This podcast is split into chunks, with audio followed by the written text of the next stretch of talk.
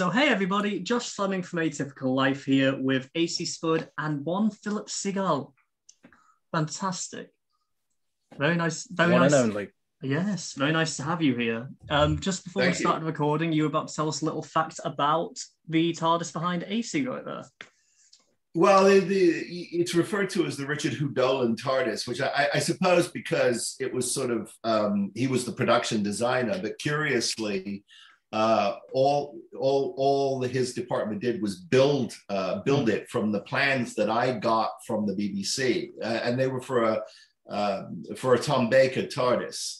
Um, and then sort of the the paint department went crazy on the on the exterior, which I really loved. I loved that that wonderful exterior. Um, and then we copied it for the main title sequence. There's a three foot TARDIS, which I, I still uh, have, Oh wow. um, which was used for the, uh, the main title sequence. In those days, uh, CG was, was very expensive. So it was easier for us to actually uh, film with a, with a real miniature. So uh, as with all of these things, after it was finished, you know, everything gets destroyed or thrown away or disappears. But I, I managed to hang on to the uh, to the to the miniature, which was built by a very talented young uh, Polish. Um, uh, he was a, um, I guess you call him a, he was a prop maker in, in Richard's department, and um, there is a photo of that actually that I took. Um, that's in my book, uh, Doctor Who Regeneration, of him building that TARDIS. Uh, he did it from ha- uh, by hand, everything, everything, including wow. the light on top, the handles, the lock on the door, every, everything on that uh, miniature is is all handmade. It was it was just extraordinary. That's a, that's a heck of a Sounds so trophy to have as well. Yeah. Wow. Yeah, yeah, very talented. I just saved it. Yeah. I was going to say, do we know what's happened to the actual police box prop at all? Uh, as you say, a lot after movies, a lot of the time things get uh, scrapped and stuff like that. Well, all the sets were held in uh, Van in Vancouver, British Hmm. Columbia. Um, after the film was completed, obviously waiting decision on whether the show was going to get picked up or not. And um, and then after it was um, after we heard the news that we weren't getting picked up, uh, things just sort of was sold off by the studio, and and a lot of it disappeared. I do know the console itself is in the hands of a couple of uh, uh, guys that I think live in California, Oh. um, and they restored it. So it does exist, and it does end up on uh, in, in going to conventions and things like that for for charity. Um, and it and it is it is in fact the, the console. Um, Wow. the uh, the rest of the set was destroyed, unfortunately. The box itself disappeared. There were rumors that somebody had it in in, in Canada, but I, I don't know. Mhm. Um, and the few things I did have from the sets, I sold at auction for charity at a Chicago convention in 97, I think, 96 uh, 97. Um, and we raised money for um, various charities um, like MS and cystic fibrosis and things like that. Um, and I do know those, those things are, are floating around, including the actual doctor's bag. Um, and um, so, so those things are out there, but um, I, I, I, where they are, I don't know. A lot Wow. of clocks and candles, I'd imagine. Yeah, yes, exactly. Oh yes. Um, so to begin th- uh, this this interview off, uh, firstly, well, welcome properly, a, a very grand welcome here, and uh, just just to the viewers watching and what have you, could you tell us a little bit about yourself and some of the other projects you've done outside of Doctor Who? Sure. Well, uh, I, I've been a producer for 37 years, I suppose. Mm. Um, uh, I started out in scripted programming and then I, I actually transitioned to reality TV in uh, 2004. And um, so I ended up uh, as the CEO of a, of a company called Original Productions, and we created shows like Deadliest Catch, Ice Road Mm. Truckers, and Storage Wars, amongst other things. So, Thousand um, Ways to Die. uh, Thousand Ways to Die. Very good. Yeah, I, I directed several of those episodes actually in the first season.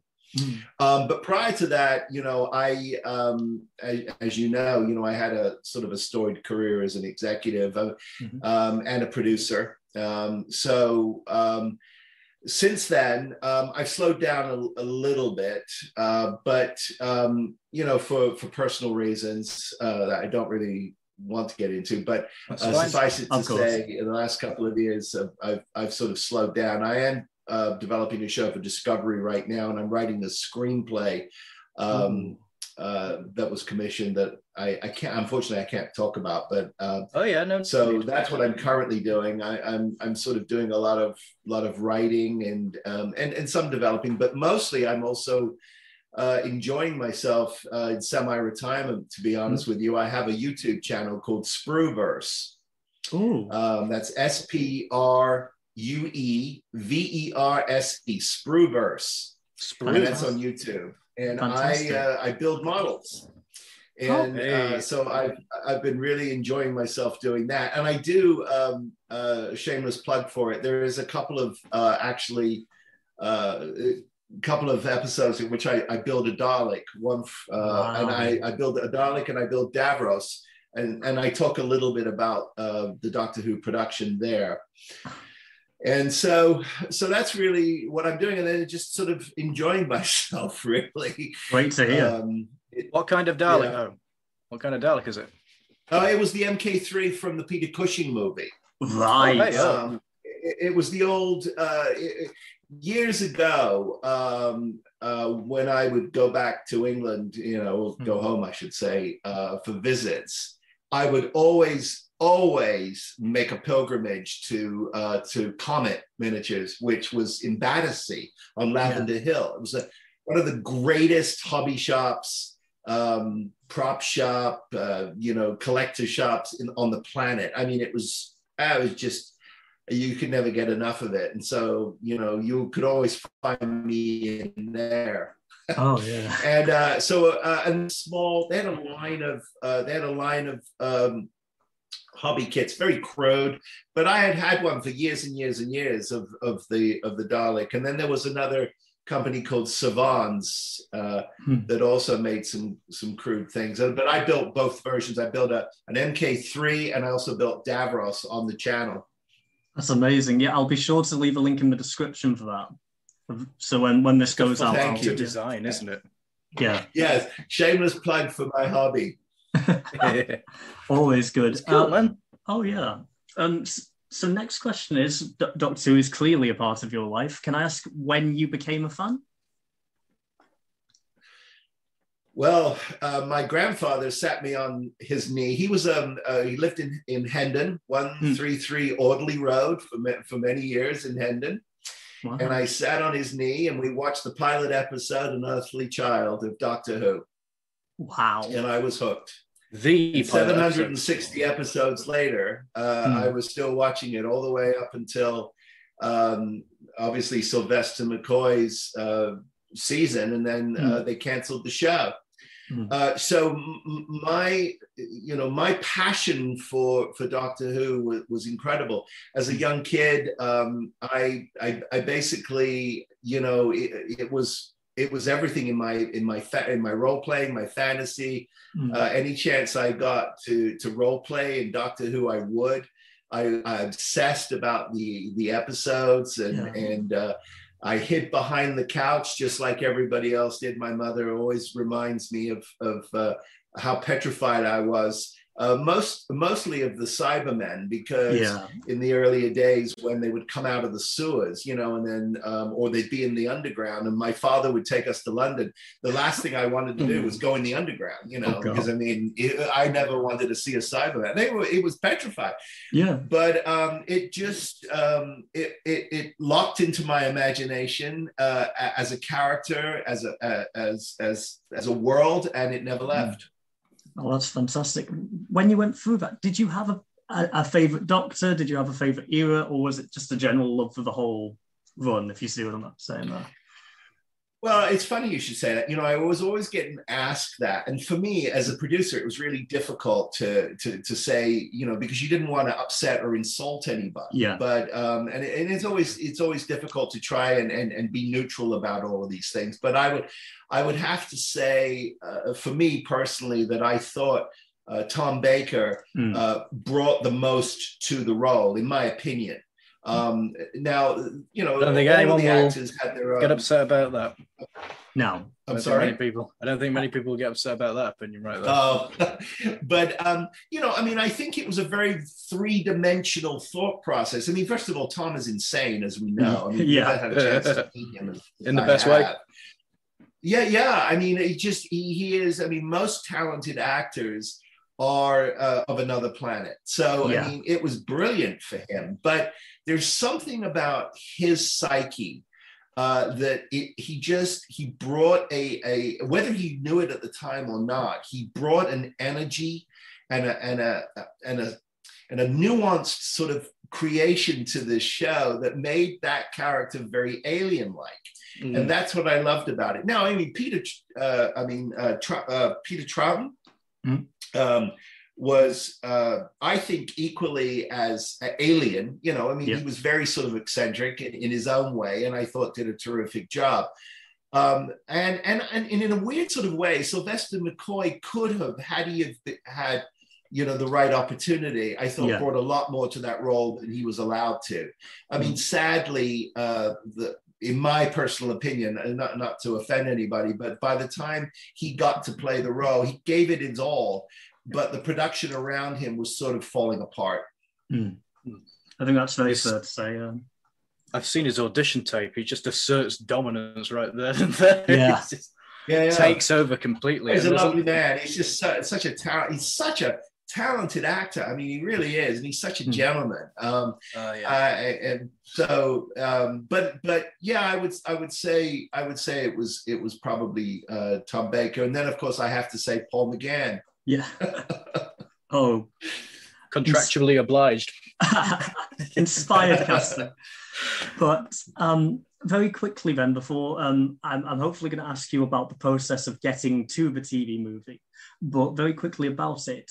Uh, was it important for you to have Sylvester McCoy involved in that? As, as we know, he opens up the movie as the Seventh Doctor. Yes, very much so. Uh, the the the BBC did not want it to happen. Oh, and um, and um, you know there was there was a lot of resistance to it um, at first, but uh, for me, uh, you, you know, because there were two camps, it, it was a very complicated situation. Because by the time I was able to get it greenlit at Fox, Mhm. um, you can imagine now at this point I had Universal Studios, uh, Universal Television. I had uh, BBC, BBC Enterprises, and the BBC themselves, Mhm. um, and and I had I had Fox, um, the network, uh, and so uh, all vying for um, input into into the process. Yeah. And so you know you go through all of this kicking and screaming, and um, and when you're not that attached to the, the the law you know i i felt that i had a, a, not only a responsibility to the fans but uh, to the continuity of, the, of this character and and i felt that uh, no matter what a regeneration was was was very important um, because regardless of what happened to paul um, you know, sort of the, the, the idea to, to, to, to, keep that continuity, to me personally, I, I thought was very important. Does that mean if you were in charge of the 2005 reboot, you would have Paul at the beginning to change uh, into Eccleston? I would have. Hmm. Yeah, I would have. And Paul Brings- would have gladly done it. You know, Yeah. he's a gentleman um, and he's an absolute professional. He, he would have done it. Or what they could have done is they could have picked it up and carried on with Paul and done six episodes with him and then put Eccleston in it. They could have done that as well. absolutely. I know Right. that's Oh, what a lot of fans want, isn't it? Uh, they really want him to pick up the coat again. They want. Uh, he did Night of the Doctor, of course. They want a full series of McGann. We can see that with how many, how much material Eight has gotten with so much spin-off stuff from all the Yeah. comics and the audio stuff. And eventually Moffat gave us some of them, a little short. Wish Yeah, there was more, yeah. of course I do. I mean, you know, it's like it's one of those things. You know, when producers get their hands on um, uh, on the show, and it was interesting because um, it's not talked about a lot, but um, ori- the original reboot after McGann was through BBC Wales, Yeah. and uh, uh, they actually approached me uh, oh. to be involved, and um, I, I, I, I, declined. But I um, for for a lot of reasons, mostly personal. But um, I think that uh, the the reality of it was was that um, you, you know. The BBC was and is uh, obviously a very sort of complicated institution, and and, yeah. and when you get regime changes, you get points of view about uh, certain content, and and you know not to defame anybody or, or, or be negative about it, but but during my tenure as the producer. Um, I can tell you there was not a lot of love for uh, for Doctor Who or, or bringing it back uh, in the UK. Um, hmm. They just they felt that it, you know, the, they wanted the money to go elsewhere and to, to, be involved in other things. There was a lot of resistance. Hmm. Um, it was really Alan Yentob um, who was my um, he was he, he was really the key to all of it and personally responsible for believing in me and supporting me and that's how it really got done hmm. wonderful um, uh, i did before uh, coming on here hear a little bit about Alan's contribution to it. I know he'd been bringing Star Trek to BBC and stuff like that at the time, so he really uh, saw good. the value of sci-fi. You know, he's not an unsung hero. Then we'll people know about him, yeah. A little bit, yeah. I don't, I don't know. I don't. Well, you know, Alan still wanders the halls of the BBC. It's interesting. I know he does a documentary series on on all kinds of very interesting stuff very um, you know very artsy kind of stuff and a lot of music stuff. And he, he sort of is an on-camera host. He's it's, it's really interesting. Um, but i haven't spoken to him in in many years uh, mm. but i know uh, that yes he well he was a believer in in great content and and the creative process. And he loved passion. And um, and i think my passion at the time uh, was was something that he really gravitated towards uh, be, because at the time I was trying to launch it, uh, the movie rights had been given away to another company, and they were desperately trying to raise the funds to uh, to do this movie. Um, and there's there's all this sort of backstory and, and behind the scenes stuff that was going on as I was trying you know, uh, uh, desperately to, to finally get the BBC to say yes. Um, and they were uh, at the time hanging on uh, because of this movie. They didn't want to interfere with the film, and they thought if the film goes, they weren't certainly weren't going to give me the rights to do a television show. Yeah. And at the last minute, there, were, there was a contractual obligation in which they uh, had uh, they were at the end of their last option on the material Mm. And uh, they needed a director and they needed to be in pre production. So cleverly, they went and made an offer to Leonard Nimoy. Huh? And um, what happened was they made an offer to him, but they never actually consummated the deal and they stopped talking to him. It was all sort of very strange and desperate. And so finally, when the option expired and I was able to get the rights, um, I found myself having uh, a meeting with Leonard Nimoy, who thought wow. that it was me who was making him an offer to direct to, to, to, direct the show. Wow. And I was certainly intrigued. And, and um, at one point, he actually thought about actually playing the Doctor. Ooh. And so it was all too sort of overwhelming for me at that minute because mm. I was you know, trying to sort of juggle politics and and uh, trying to manage it all and get it all on track. So yeah, it was a it was a crazy moment in time. Mm. Yeah, it sounds like it. Wow. Yeah. Wow. Uh, I think that company was Dalton Rays. I think the other company was. There's a lot of rumors about them trying to get Dalton like, Rays. Yes, and they were trying to get people like David Bowie involved and things like that. And that's were, right. Yeah. Yeah they they they they had had the they had had the rights for quite a few years um, mm. and just it was it, it, was that moment in time where i think everybody was sort of fatigued on doctor who mm. um, but um, you know listen uh, you know fate played a, a, a, positive hand to me so mm-hmm. I, I, was able to get the rights mm. uh, the next question is sort of talking about the journey of getting the rights and making the show. When did you first inquire? When did you first start that ball rolling about working uh, working on a Doctor Who show, movie, what have you? Well, actually, I wrote a book about this. You know, Doctor Who Regeneration. I know yes. it's not readily available very much anymore, but the whole uh, it, it, actually took seven years. Seven years for me to get the rights. I um, I was a young uh, executive at Columbia Pictures Television mm-hmm. when I started writing uh, to uh, the BBC. Uh, and w- when I started inquiring, we didn't have email.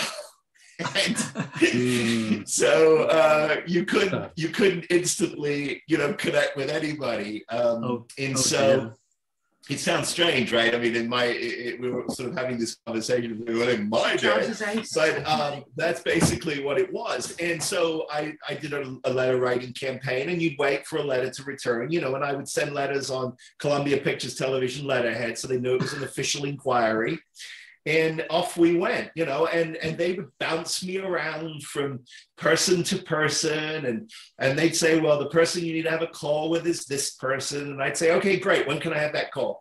And you know i was a dog with a bone mm, and it uh, drove them crazy. It just drove them crazy. But i mean you know um, everybody has their own sort of way of, of approaching these things. But if you really are, are passionate about something and you want something I always believed that you know no meant yes, and mm. I had a pretty thick skin about these things, and you know I just didn't care. Um, what was the worst they could do? Was say no yeah. or go away. But you know um, they were intrigued, I think, because it was mm America and uh, because it was a major studio asking. And so I was I, I was able to engage them in conversations, but I I learned very quickly uh, that a lot of it was just sort of waste uh, time wasting because they wanted to respond because that was the professional thing to do. Yeah. But they also really had no interest in moving it forward. Hmm. Was there any contact with you and the producer of Doctor Who from the 80s, John Nathan Turner, at all, or any official discussions with people within the show? Um, I I had, well, um, I had, yes, I had a lovely uh, conversation with, with uh, John Nathan Turner. Um, it was delightful. Mm-hmm. Um, it was, it wasn't very long, mm. but he was, he was, he was lovely and he was very friendly and, uh, you know, and he, any help that he could be, he was happy to be. Yeah. Um, so that was, that was that was that really. I had a wonderful, I had several conversations actually with Verity Lambert.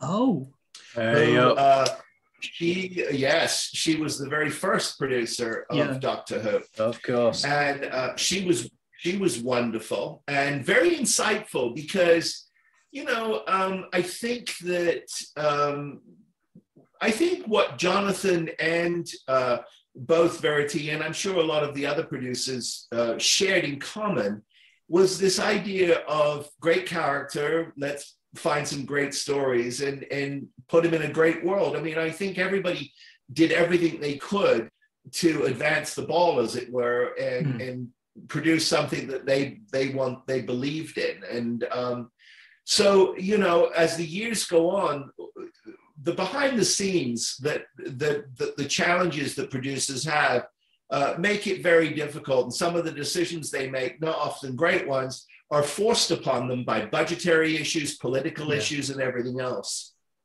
Mm. Uh, yeah, 100%.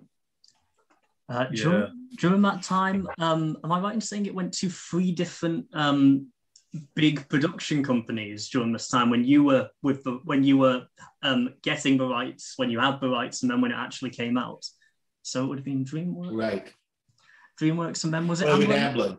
yeah it, it, was Amblin actually. DreamWorks didn't exist. Uh, I, I was the head of television for Amblin. I I, wor- I worked for Spielberg for six years. Wow. And I thought if, if anybody could get the rights to Doctor Who, it was Steven Spielberg. And mm. so um, what what happened was was I uh, was producing. I, I, had created a show um, called seaQuest, mm. and uh, in those days, the uh, they were called the May screenings, and all the various sort of studio heads would come out to Hollywood and they would screen uh, the pilots uh, and make a decision as to whether or not they were going to invest in or buy these shows. Hmm. And uh, I got a call in my office one morning from the head of uh, Universal Studios saying that Alan Yentob was in town and he wanted to take a tour of the seaQuest sets. And oh. would I be kind enough to personally give him a tour?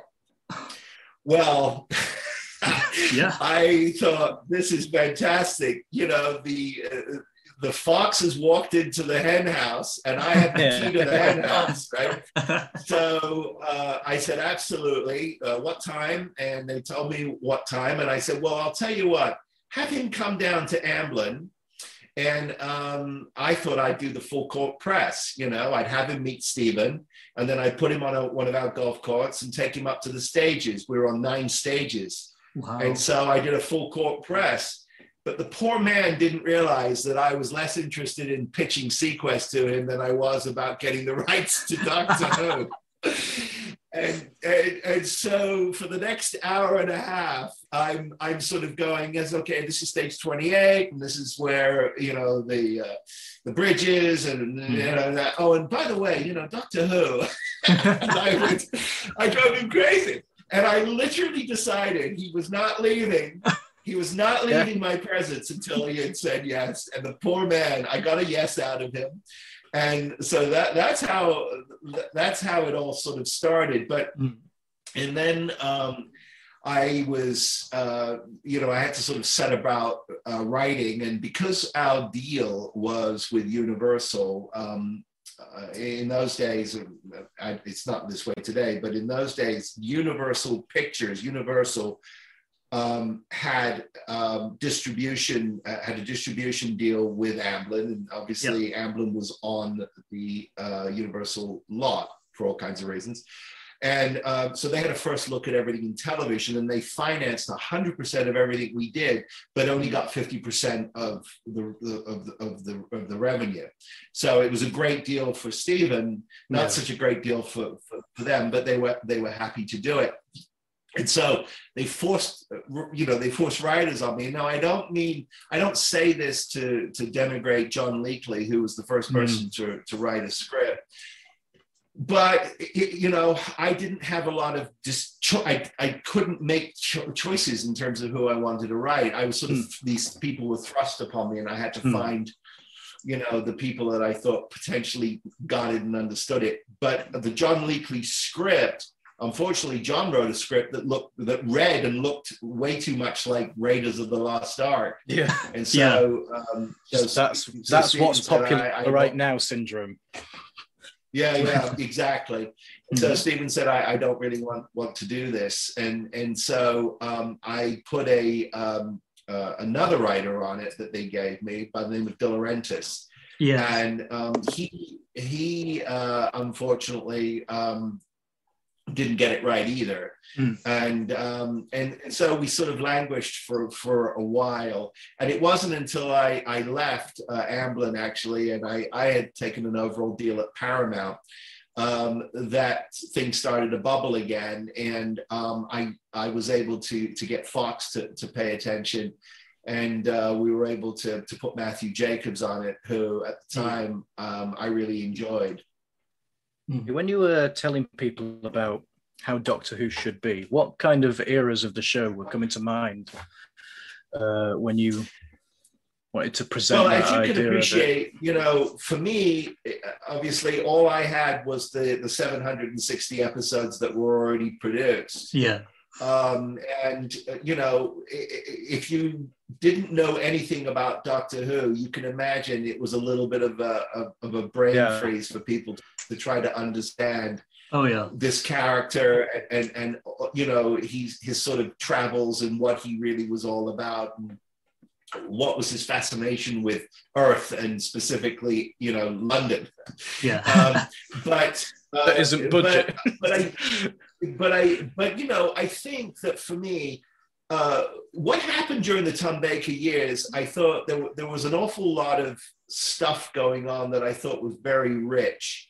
And they tried a lot of things that I thought were a lot of fun. You know, if you go back and think about um, series like The Talons of Weng-Chiang, yeah, um, and how wonderful that was, a very Victorian film, and that sort of Chinese uh, kind of mob background that I thought was was really really yeah. fun and interesting, and of course, you know, discovering the the old uh, TARDIS console room and and giving us notions of how big the TARDIS was. You know, uh, uh, scenes in which he and and um, I think Liz was his companion at the time were walking around, you know, back corridors of the TARDIS, but they they only found like a costume room and things like that. Yeah. They they really tried to expand the universe in ways that we hadn't really seen before.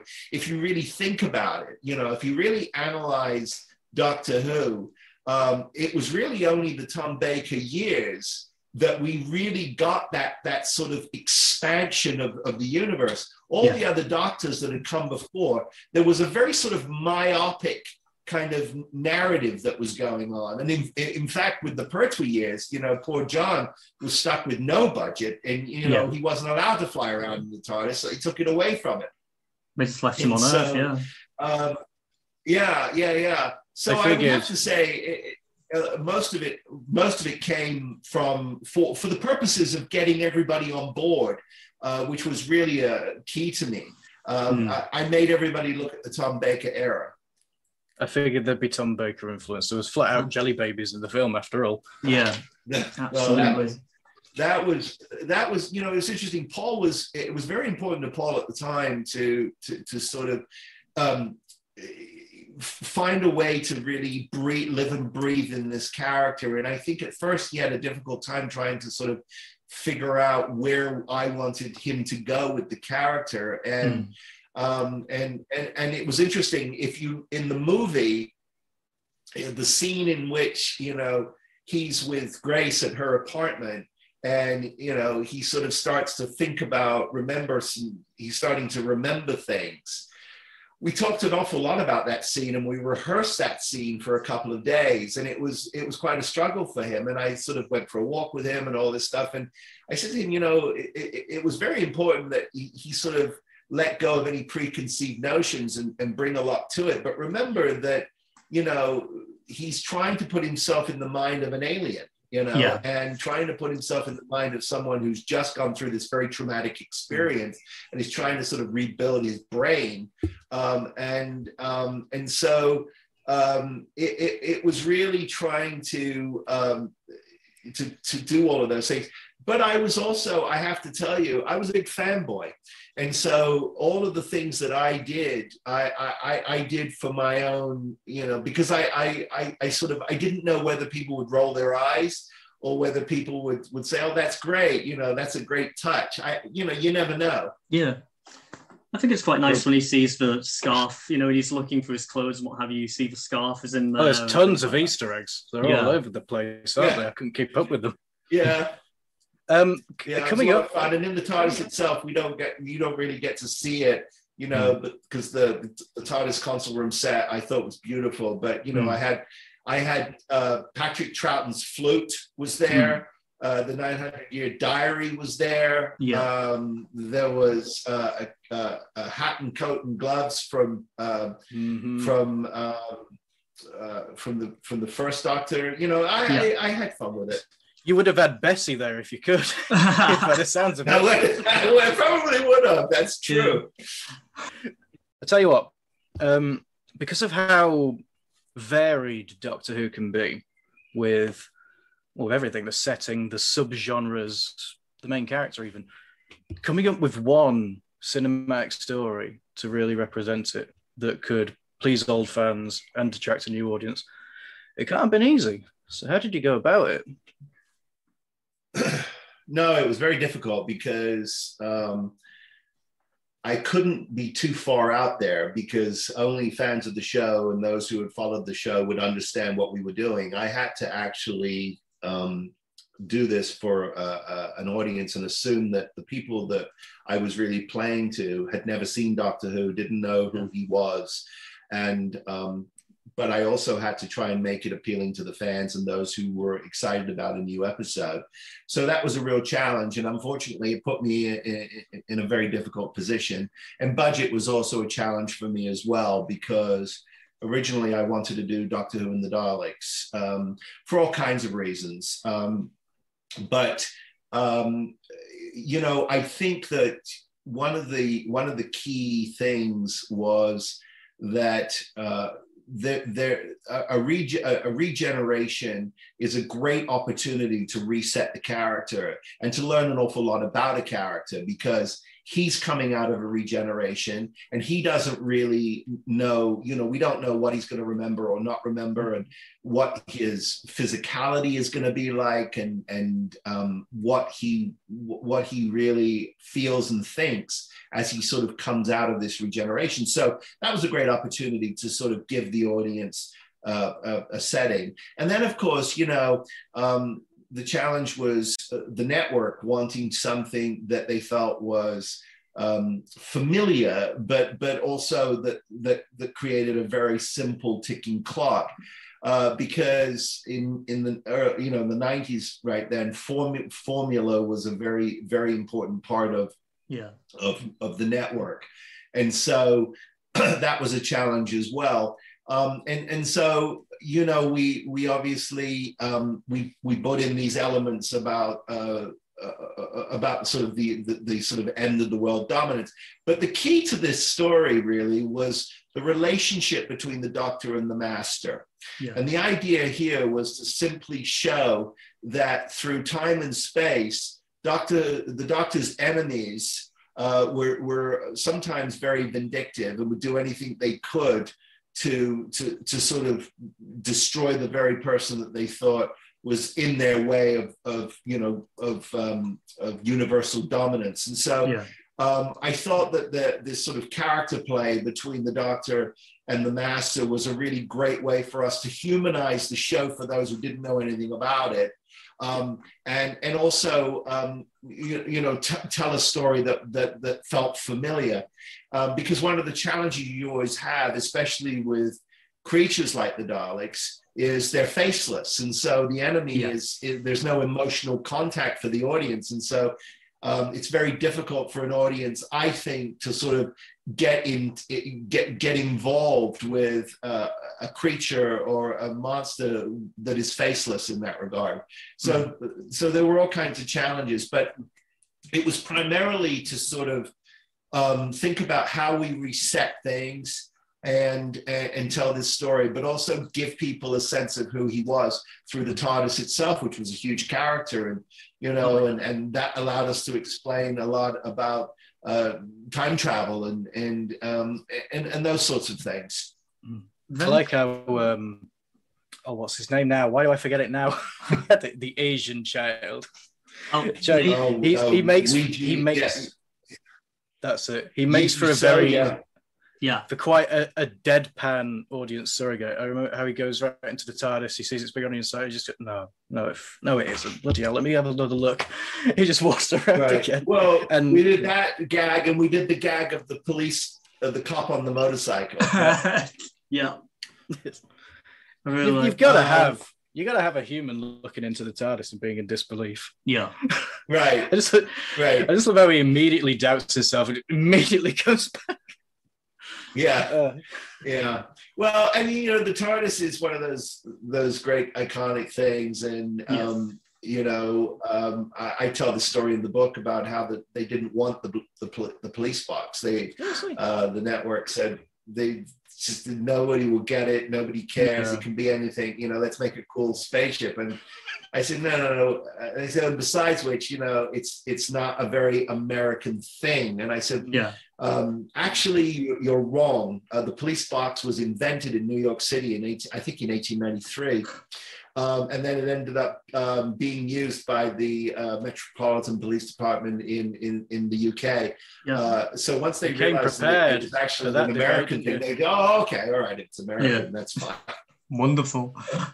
And, and again, stuff like that was central uh, certainly when when I was a, a, kid and I was shown that there was a Doctor Who movie, um, you know, knowing that things like the Daleks, um, at least were mentioned in it, you heard them very briefly, knowing the Master was in it, seeing that that blue police box, all that was very important. We've got to know. What do you think of the Dalek voices in this in the movie? In in in in, in my in my movie. Yeah. Mm. Well, um, unfortunately, I did. You know, it's one of those things where on the day that that was recorded, I wasn't there. Right So, there we go. Um, I think that explains you, it. you know, I mean, and, and I and it's like you know, you get an oh well and no time to fix it and all this Yeah. nonsense, you know, and and and it, I have to own it, you know. Yeah. It's on my watch, and it is what it is. Um, and there wasn't really uh, there was there was more to uh, unfortunately there was a lot more to that scene than Yeah. ended up in the movie Oh, really? and yeah um and and so um you know it was it was really uh, it was really difficult because originally we had daleks actually um we had a whole scene with daleks in the master Yeah. um and and them actually giving um uh they were actually uh they were actually handing over the master to uh to the doctor Wow.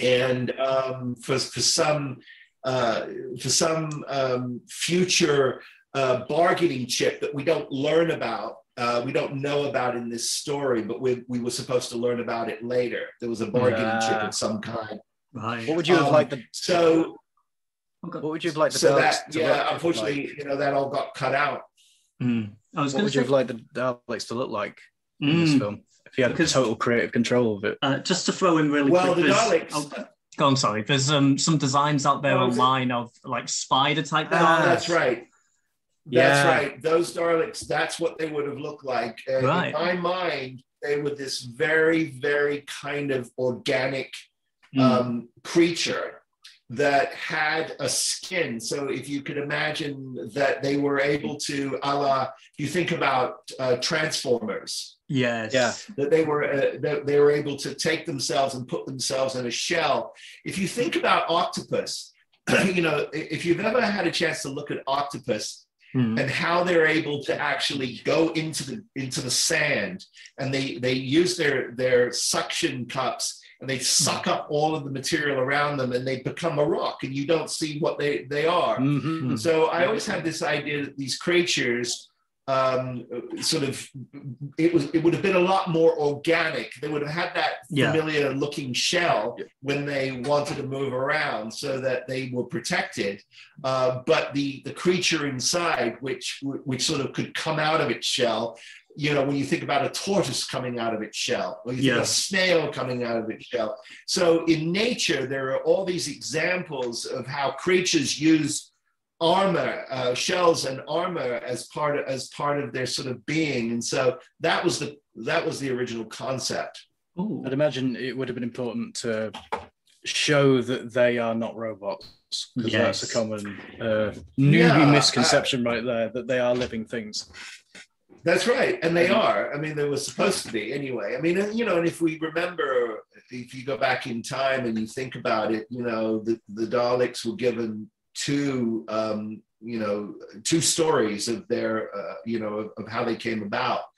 Um, in, in the in the in the feature film, you know, well, and they they carried this on a little bit. There were the Dals and the thals, right? Yeah. So the Thals and the Dals, and they fought each other, and the, then the the Dals ended up, um, you know, sort of going into these uh, into these creature shells to to survive this apocalyptic uh, war.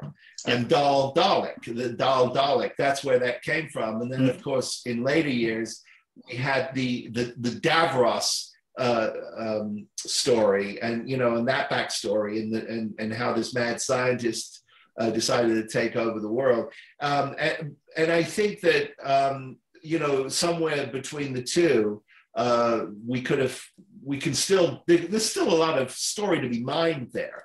Yeah. Um, but I, I always felt it was important that the villains have a, a um, you know, they have a humanity, for lack of a better word, uh, to them, you know, that Mm. they had a relatability, that they were organic of things as well from their worlds. And This an is- intelligence. The idea that he's a 100%. planning Yeah, absolutely. check this planning. Yeah, yeah. Absolutely. Because the doctor's a thinker. Have, have him go against thinkers. Yeah. So That's right. To very quickly um, add, add into that, then um, looking at things like the Leekley Bible and what we've seen of it online and from the book that you mentioned as well, um, was it true that you were? Um, was it true that you were going to uh, lift certain story elements from the actual show's past and try and present them in a new way? For instance, I think there was something about the abominable snowmen being remade with the Yeti and stuff like that. Well, uh, I mean, the Bible itself, what I Mm. had to do, p- part of what, what I had to do was I had to demonstrate the story and the character had links. And um, what the Bible actually sought to do was to, um, to, to sort of give you a taste of some of the great worlds that we had been to that we could possibly revisit again. And I think that, you know, look, my feeling was was that um, when you have 760 episodes of something, um, you can look at it as a as a positive. A lot of talented people, whether you like their work or not, whether you think it was deep enough, whether you think it was right or wrong, you know, everything is open to subjectivity and and, and everybody's opinion. I think counts. But what counted to me more than anything was that body of work should should be used as as a jumping off point for opportunities in the future. I mean, why would you not? Especially when you've got a writing staff. If you're going to launch, you know, with young writers or, um, Yeah. in the U.S. who may not have grown up with Doctor Who, they desperately need something to hook into. And so when you can Hmm. show them that universe and say, look, you know, the world is your oyster, but here's a jumping off point. I, I think you eliminate a lot of stress and anxiety on the part of a writing staff that, Yeah. that may get writer's block. I mean, that was one of the challenges I had with Leekley and DeLaurentis. You know, it's like Mm. getting them to watch the show was like pulling teeth because it's like, no, no, you, you've got to watch the show. Yeah. It- it- because if you don't watch the show, you're never going to understand um, the length, depth, and breadth of, of what each producer and each doctor's stories brought to the world. And by understanding that, you can use that as a jumping off point to go wherever you want. Yeah, absolutely. Absolutely.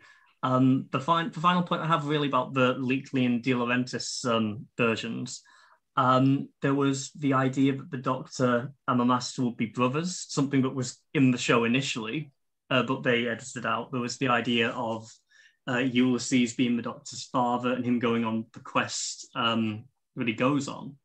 Uh, how much of that do you think, or rather, how much of a focal point would that have been in the series had we seen it? You know, but the idea of Well, here's what I'll family. say. Here's what I'll say about that because I Mm. think it's very important. And I've I, Mm. and I've uh, uh, you know honestly I've not watched an awful lot of the new new Mm. shows going forward. So I uh, if I'm speaking out of turn, forgive me and, and please please correct me. But Mm. the Doctor's relationship with Gallifrey was very important to me.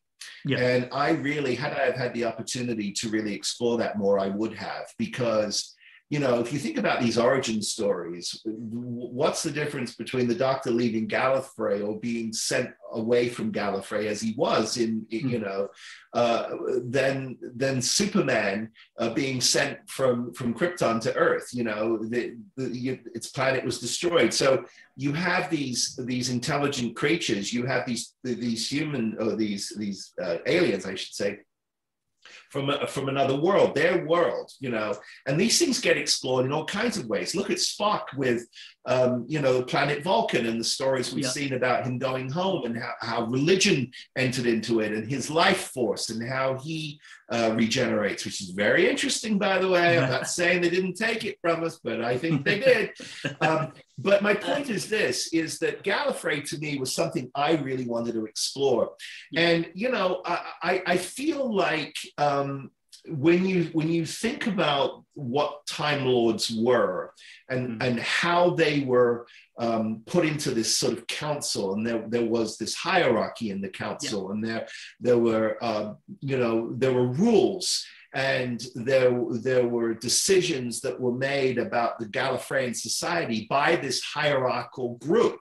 I mean, and that was all kind of uh, given to us in the Baker years. And, and so I thought that if we were able to really understand some of those things and connect him to this world, it would have made him a much richer character.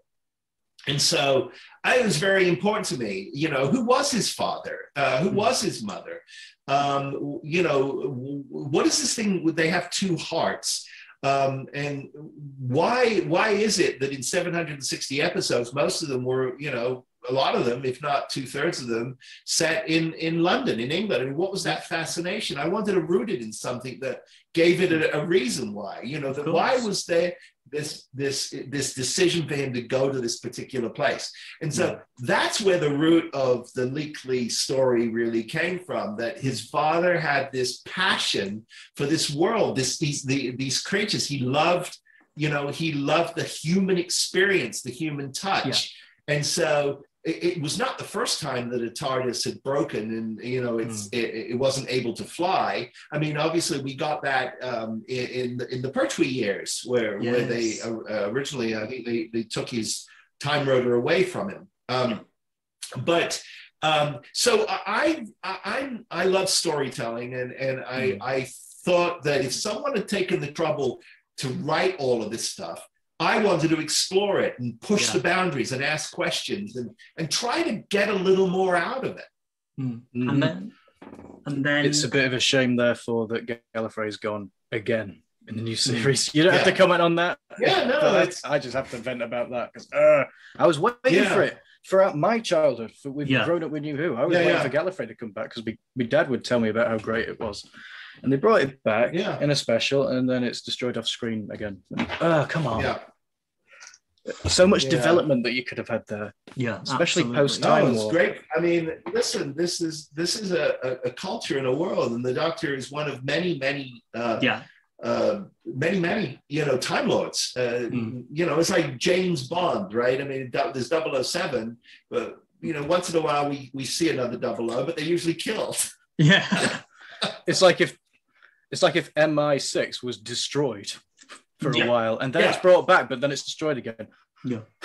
Oh, I mean, it's so don't me, uh, on that one. I mean, I, I'm really one of those people who get so sick of, oh, he's, you know, he's fired. Oh, he's been fired. Oh, he, yeah. you know, tell a bloody story. Give us, you know, what whatever happened to From Russia with Love? You know, mm. uh, th- those those great spy spy novels. It's like why why you know constantly? Oh well, I don't know. We'll we'll have him quit and and he'll have to.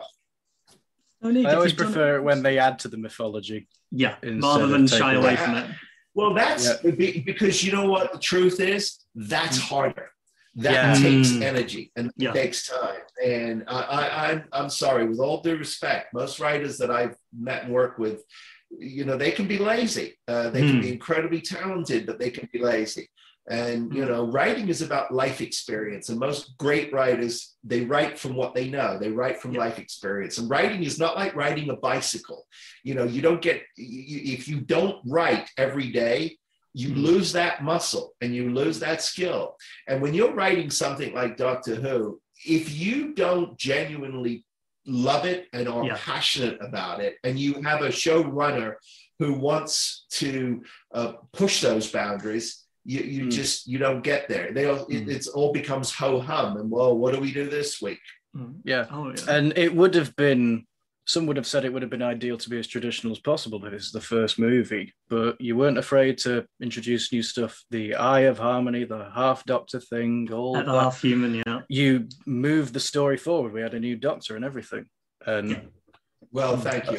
I mean, I tried. I mean, I know there's a lot of haters out there who uh, you know, rolled their eyes and and and did all that, and that's fine. I mean, listen, and I respect that, and I understand. Oh, yeah. I mean, there, like I said, there's no right way or wrong way, but I, I I wanted to make him as complicated as possible, yeah, and I wanted to connect him to Earth in a way that I felt was very visceral, and that's mm. why I made the decisions I made. Yeah, I think. Mm.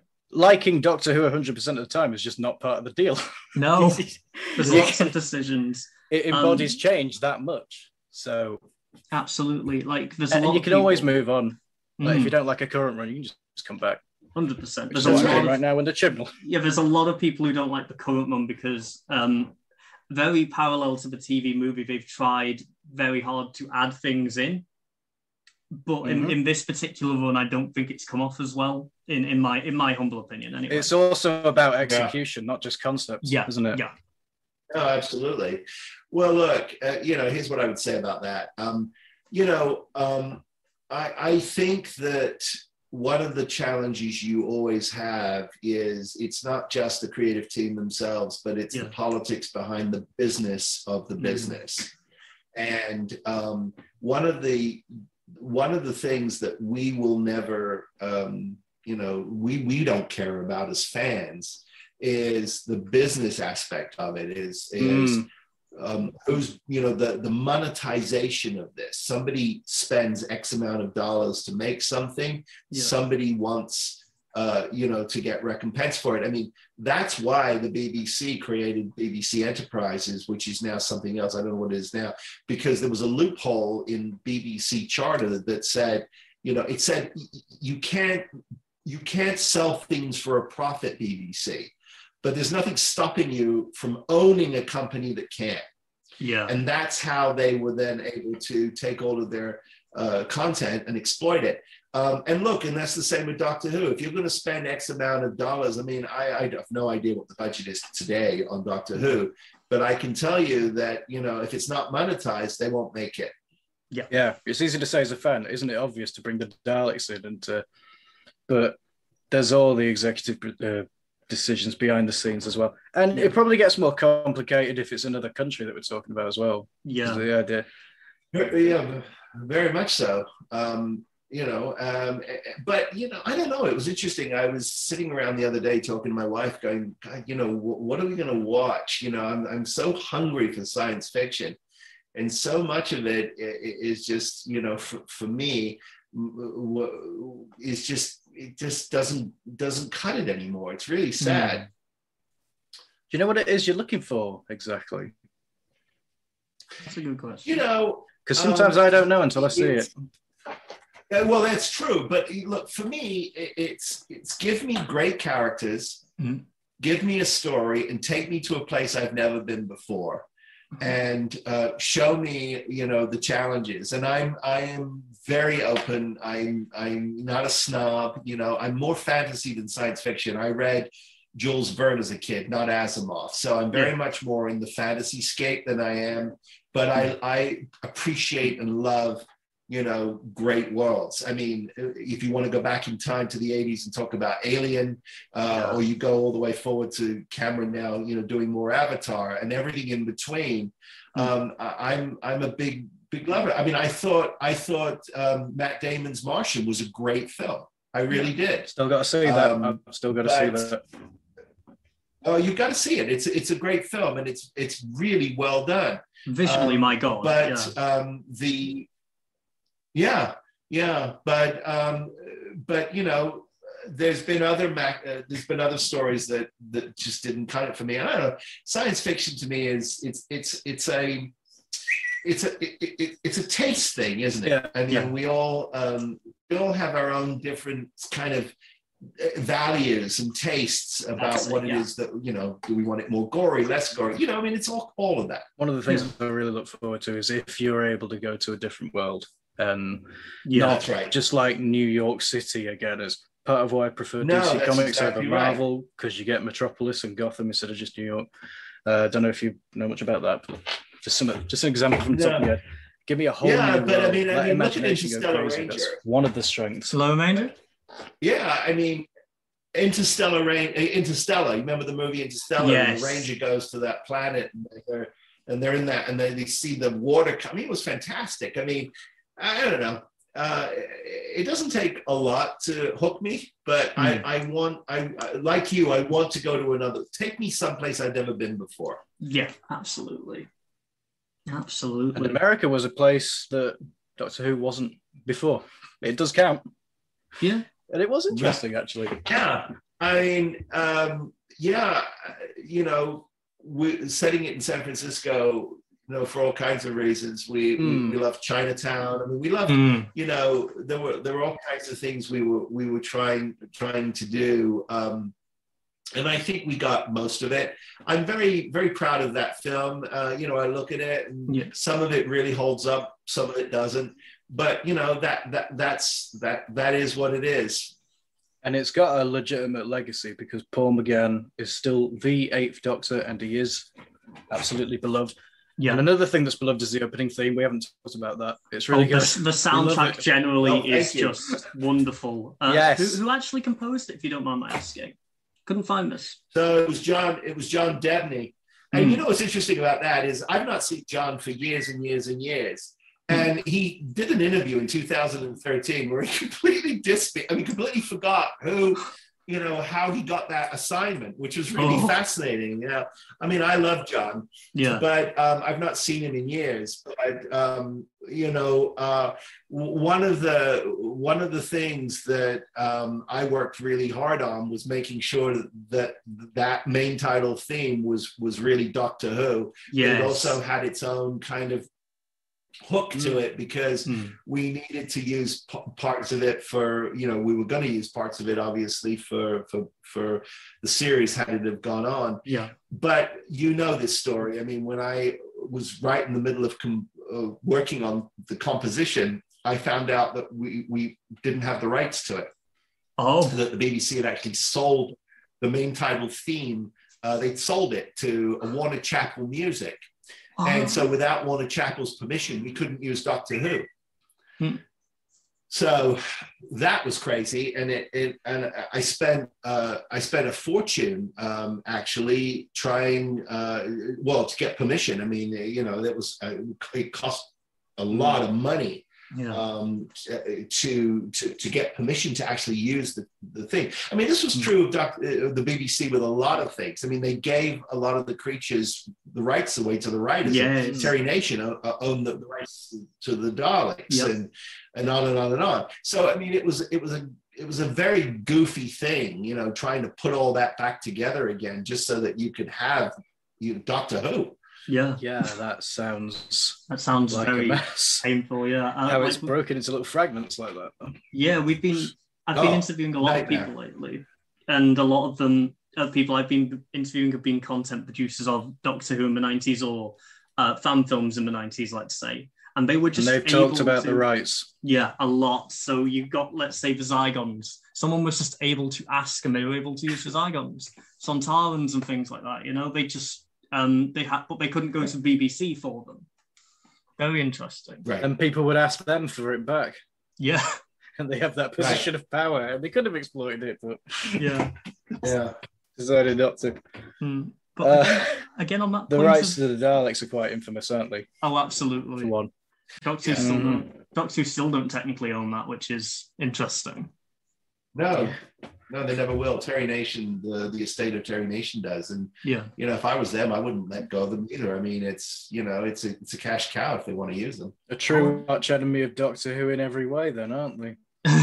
Behind the scenes and on the screen. Yeah, Oh, yeah. absolutely. But no, just to, uh, again to complement the uh, some other things about this movie, the casting was wonderful. Paul McGann is, in my opinion, absolute masterstroke, and because he's used a lot in Big Finish and stuff like that today, I Mhm. think a lot of people would agree with that. How did the Eric casting? Roberts as Yeah. well. Oh yeah, uh, but I'll, I'll That come- guy just owned it, didn't he? yeah, He's just Well, he wasn't the first choice. I mean, uh, the network wanted, insisted on Christopher Lloyd. Mm. yeah. And so to be the master, we actually made an offer to Christopher Lloyd, but his schedule uh, did not permit him to uh, to Yeah. actually um, to do it. So we went to Eric Roberts. Um, but you know, the doctor. I mean, uh, and I talk about this in the book. There were, I mean, I met with everybody from Eric Idle to, uh, you know, obviously, you know, we talked about Leonard Nimoy. and- Yeah. and there was everybody in between. I mean, people like I can't even remember any anymore. Um, but um, we went to we went through a lot of lists. I mean, Michael Crawford was my original choice, yes, um, and uh, he passed. He passed on the project, but you know, I had seen with Withnail and I, and um, for me, Love that movie. Paul's uh, his, eyes. You know, the eyes. I mean, there was something about him that was incredibly I don't know. It was just otherworldly, and Mm. he just haunted me. You just could not get him out of your. You couldn't get him out of your head. And um, and and I had um, I had a lot of help from uh, a woman by the name of Jo Wright, who was an executive at at the BBC. She was very supportive of me and um, the decision making, you know. Um, and so um, I, I'm really I have to say thank you to her again for Oh, yeah. supporting a lot of the decisions I wanted to make. Mm, absolutely. Absolutely. Oh, What was your ca- uh, question about the cast before I burst in and said, Eric Roberts, yeah? oh no, it was just about the ca- casting Paul. Oh, and, no, and, it's- Hmm. And All how, right, how Well, I, go on, say. There you are. Well, I mean, you know, it was one of those things where, um, you know, it, when you go over the shock of actually getting the rights and you know you're going to make Doctor Who and you have a script and it's like, okay, now you've got to make the bloody thing. And it's like, you know, now you start to panic, you know, a lot of sleepless nights. Mm. But the casting process was really a lot of fun. And um, you know, it all it all sort of fell into place uh, when I met Paul. And you know, when I first met Paul, he had gorgeous, long, flowing hair. I mean, his hair was down to his. I mean, he looked great.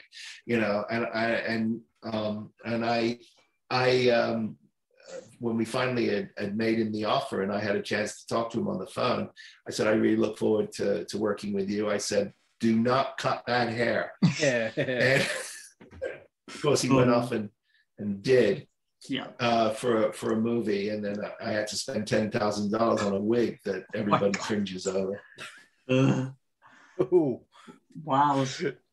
Well, with with with all all of that, and again, the casting went really well in the end. Uh, just as a theoretical uh, what if, if you knowing what you do now, knowing about the reception, knowing um, you know, uh, being twenty, nearly thirty years removed from it, is there anything that you would do different about that TV movie? More Well, screen time for the I would- guy. I, I would have. I would have I would have not set the entire thing on Earth. I would have taken um, I, I would have taken um, uh, taken the two of them um, on, on an adventure to another planet. Um, it would have started on Earth, but they would have escaped that moment in time, and they would have gone to another pro- uh, planet and and had an adventure, and per- perhaps even gone back to Gallifrey.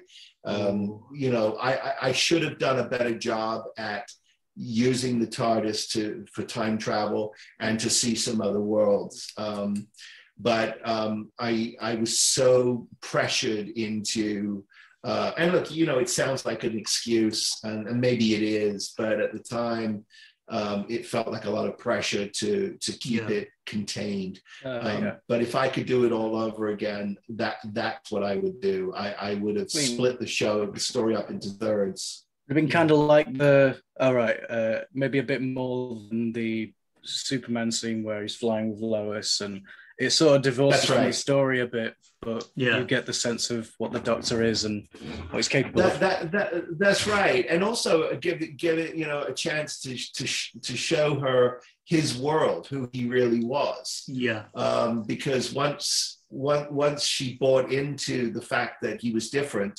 uh, and something was going on, um, it, it, I think it, it was time to to to really um, invest in that relationship. And I think had we have been able to do that, I think their bond would have been a lot stronger, Yeah. and that would have really galvanized it. Would have Oh. uh, made a good statement about how the Doctor cares about humans when there's so much That's else as well. Yeah. yeah and and the world around him you know and everything he touches and feels i mean to him it was all about um, making things right and exploring and, and seeing new things through you know different eyes. You know i have a good friend uh, dr robert ballard who found the titanic in 1985 and if you've ever got a chance to, to see an interview with him, uh, he he's very he's the closest I think you'll ever come to Doctor Who as a real person, and that that passion to explore another world and and mm. and and the the vibrancy and the excitement about talking about these things, and you know whether he was not just a Time Lord, whether it was like archaeology or history mm. or, or science, that that passion, that exuberance for living and exploring, mm. um, is, is is something that I I just really embrace. I used to think as a kid the real world doctor would be Steve Irwin. Yeah. there's a yeah. there's that exact well, kind of, a lot of passion. there is a lot of yeah there's a lot of truth to that isn't there? I mean he is um he's definitely one of those characters that uh, that, that defied uh you know normal you know, logic is fascinating character. the ability to understand and that's something that's priceless for the doctor i think Oh yeah, absolutely. Well, and to, and There's to, a lot of to get, get us, yeah, and, and to get us excited and passionate about uh, uh, about wanting to go yeah. on an adventure with him. You know, that was to yeah. me that that was all about what Tom Baker was. You know, it was like he he didn't push you away. I mean, Jon Pertwee played it very kind of close to the vest, and you didn't really, you know, he, I didn't feel mm-hmm. like I, he and I were buddies. Whereas mm-hmm. with Tom, it was like, oh, you know, I mean, I felt very different about that character. I felt more welcomed as an audience. There's a lot of things you could balance about the Doctor. Um, yeah. Alienness and humanness and harshness and funness and all. Mm. Mm. Yeah, if you ask me, Tom, just lightning in a bottle, that guy. Absolutely. A, yeah. Um, absolutely. Yeah. Now, now I'm just uh, the in the timer on Zoom is running out, so I think this is a great time to uh, cut, uh, cut there because um, I'm also out of questions. I think you've answered them all wonderfully. No I think I think this has been a great experience for me. I think I, I think we've learned an awful mm-hmm. lot, haven't we, Asa? Great insight, yeah, and yeah, an honor, an honor to Abs- meet you, man. Absolutely. Well, it's my pleasure, guys. Thank you for for keeping the flame alive. It's uh, you know, it's it's a real pleasure. I I, I very much enjoyed it. Oh, thank you so much. I'm gonna go. I'm going to go listen to that theme song again. yeah. Okay.